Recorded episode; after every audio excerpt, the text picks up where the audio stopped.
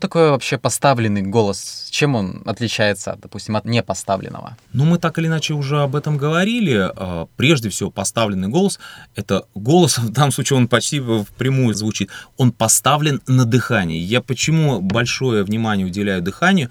Потому что, еще раз говорю, это основа. Если вы будете говорить петь, общаться э, на поставленном дыхании, то есть поставить голос на дыхание. То есть, еще раз говорю, будет вам счастье и будет долгая жизнь вашим связкам. Вот, да, понятно, нужно еще помогать резонаторами, все это все само собой, но это действительно не всегда просто, не всегда, для этого нужно больше времени для того, чтобы задействовать хорошо и активно резонаторные вот эти все э, приспособления в нашем организме. Но это уже второй все равно этап, а самый главный, ну, нужно поставить на дыхание. То есть в любом случае, когда мы говорим какую-то речь, прежде чем создать звук, нужно набрать воздух. Не не вот какой-то там какой-то всхлип, какой-то добор. Нужно полноценно раскрыть легкие. То есть и раскрыть, опять же, тоже мы это говорили, раскрыть легкие вниз в нижнее диафрагмальное, опустить диафрагму, опереться на желудок, э, на, на нижние органы и так далее, и так далее. Сделать как можно лучше опору, так, чтобы когда вы начнете создавать звук, создавать слово, создавать гласную, э, в этот момент ваши связки как бы сидели на дыхании.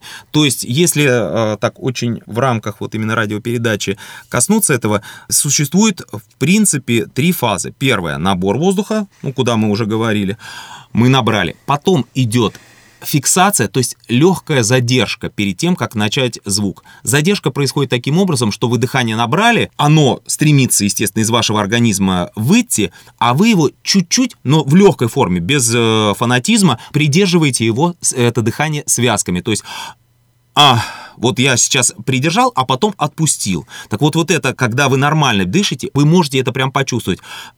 Дорогие друзья, и вот зафиксировались, и после этого давайте начнем нашу передачу сначала. Или что-то вот, вот какую любую фразу вы начнете говорить после фиксации. Вы почувствуете, что вы говорите на дыхании. Вот это вот первое и самое важное. Еще раз говорю, поставленный голос это в первую очередь поставленное на дыхание. То есть обязательно на дыхательной струе, на подсвязочном давлении. Надеюсь, теперь уже понятно, что подсвязочное давление это давление, которое создается под связками. И теперь э, можно сказать, что вот есть, говорят тоже, поставленные от природы голоса. Опять-таки, еще, э, да, вот мы как-то не коснулись, сейчас коснемся тоже.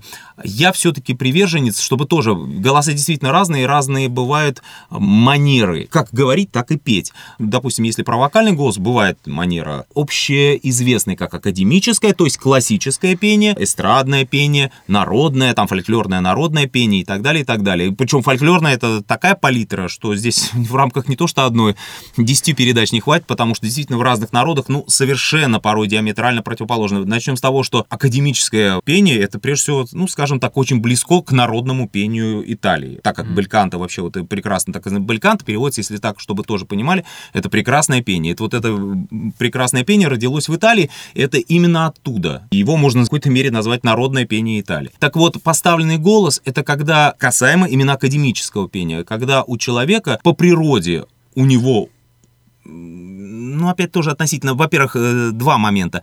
По рождению связки и дыхание работает в таком сочетании при э, хорошо работающих резонаторах. По природе и плюс по слуховой базе. Очень важно, что мы начинаем слушать с самого раннего детства, какую музыку. Э, это очень сильно влияет на наше потом, на, на дальнейшее наше формирование, звуковое формирование потом по жизни. Потому что если, это уже исторический факт, в советское время, я в свое время успел пожить в Советском Союзе достаточно долго, вообще средства массового вещания, в то время очень много в средствах массового вещания э, транслировалось классическое, академическое и так далее, и так далее, вот такой музыки а, и соответствующего пения. И на радиостанциях, и э, по телевизору, это все помогало формировать слуховое ощущение того, как должен звучать голос. Причем это формировалось подсознательно. Никто не задумался, никто там не сидел, детям не говорили, вот запомни, как говорит э, Левитан, запомни, как э, поет Муслим Магомаев. Это просто автоматически звучало, эстрадная песня, и пел Магомаев поставленным голосом.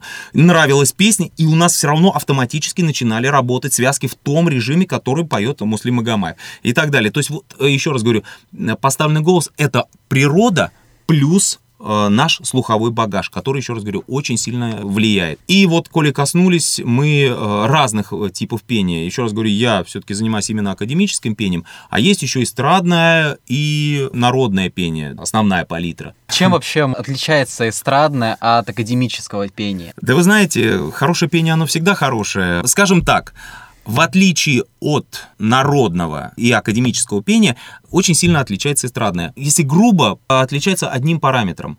У академического и народного пения есть ну, достаточно жесткие рамки, в которые должен укладываться голос. Именно по многим параметрам, по диапазону, по тембральной окраске, по тому, как поются нижние ноты, как поются верхние ноты и так далее, и так далее, и так далее. А в эстрадном пении по большому счету, а сейчас особенно, каких-то рамок нет. Есть, ну, давайте просто вспомним, есть эстрадный исполнитель Григорий Лепс, есть эстрадная исполнительница, ну, к примеру, Лариса Дольна, диаметрально по-разному поющие, но и тот эстрадный певец, и этот. Не будем э, брать женщину-мужчину. Возьмем, к примеру, хороших певиц, на мой взгляд, хороших эстрадных певиц. Возьмем, к примеру, певицу Земфиру, угу. И ту же Ларису Долин тоже диаметрально по-разному поют, но и та хорошая эстрадная. певица, эстрадная и хорошая певица, и та эстрадная и хорошая певица. Я говорю, но звучат они совершенно по-разному, то есть каких-то канонов, по которым нужно следовать, или иначе ты не будешь считаться эстрадным певцов, там нет. А если мы берем, не знаю, хороших также певиц, к примеру, два меццо-сопрано, Тамару Синявскую, и берем, например, Елену Образцову. Да, они звучат мы можем узнать, в принципе, особенно кто любит академическое пение, что это поет Образцова, а это поет Синявская.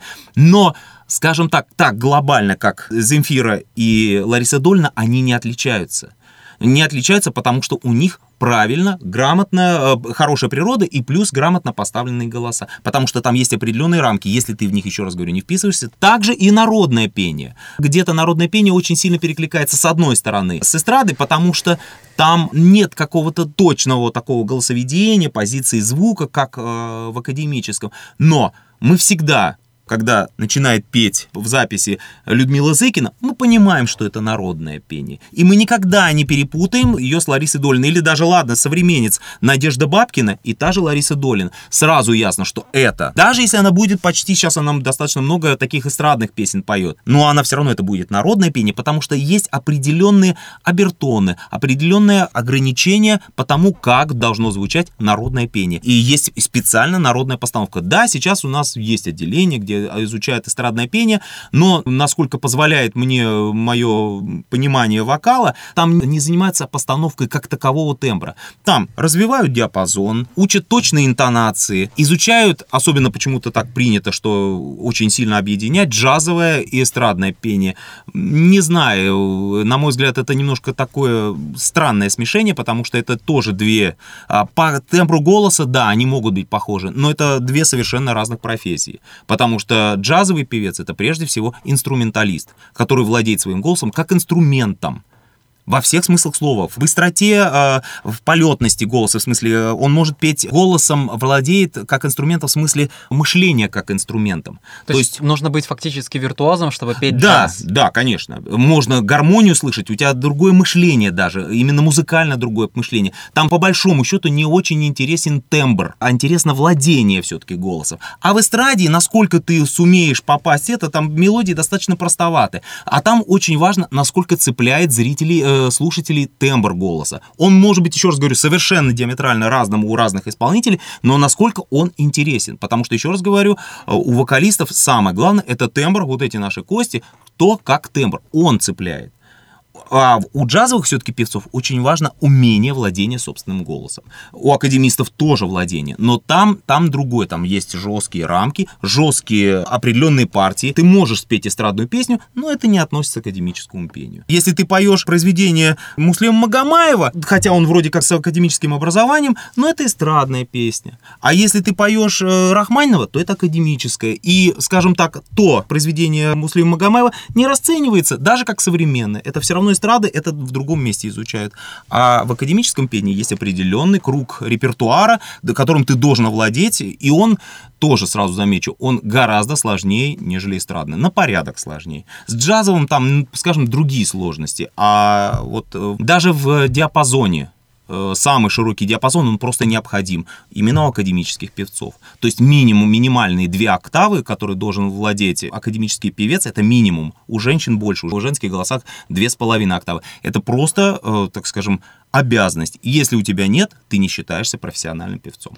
Ну, то есть, если так подводить итоги, то академическое пение, оно ограничено жесткими рамками, да. которыми ты не имеешь права выходить. Эстрадное, у тебя нету никаких правил, главное, чтобы нравилось слушать. Абсолютно точно. И тогда народное есть ограничения, но я так понимаю, они связаны с тем, откуда э, эта песня условно взята. То есть это либо какая-то условно славянские. Тоже, на... да, но если мы да. будем все-таки про наши народные песни, да, да, славянский репертуар, он тоже определяет репертуар. Почему диапазон, допустим, у исполнителей народных песен не очень большой? Потому что репертуар, он не нужен. Там немножко акцент на другое. Тембр, да, но он больше тембр не такой, который вот какой страдник, какой-то оригиналь. Он должен-то попадать в определенный канон и тембр, но там самое главное, за что очень ценятся народные исполнители, за точное соблюдение стилистики. В академическом тоже, потому что очень важно, когда ты поешь немецкую академическую музыку, ее петь нужно одним образом, итальянскую другим, русскую третьим. Это тоже э, есть особая специфика. Вот у народников то же самое. А у них там еще более сложнее, на мой взгляд, потому что если вы поете какие-то вологодские попевки, это одно, с их четвертонами какими-то и так далее. Там действительно там есть странные четвертонные пения, когда не просто по тонам, а все это еще делится пополам. Если вы поете какие-то вятские, это другое совсем. Еще какие-то, это я, мягко говоря, не боюсь, э, что меня потом побьют исполнители и вообще специалисты по народному пению, как я, что, может, не то совсем сказал, но я знаю точно, что у них действительно в буквально другое село приходишь, и там какие-то другие совсем подходы. Не музыкальные, а какие-то гармонические обороты совсем другие. Если ты пришел сюда 5 километров в село и с этим, я уж не знаю, побьют, но это совсем не то, это совсем не так. Ты неправильно поешь. Неправильно, да, вот да. правильно, да, это ты неправильно поешь. И единственное, что я вот э, все-таки апологет, понятное дело, академического пения,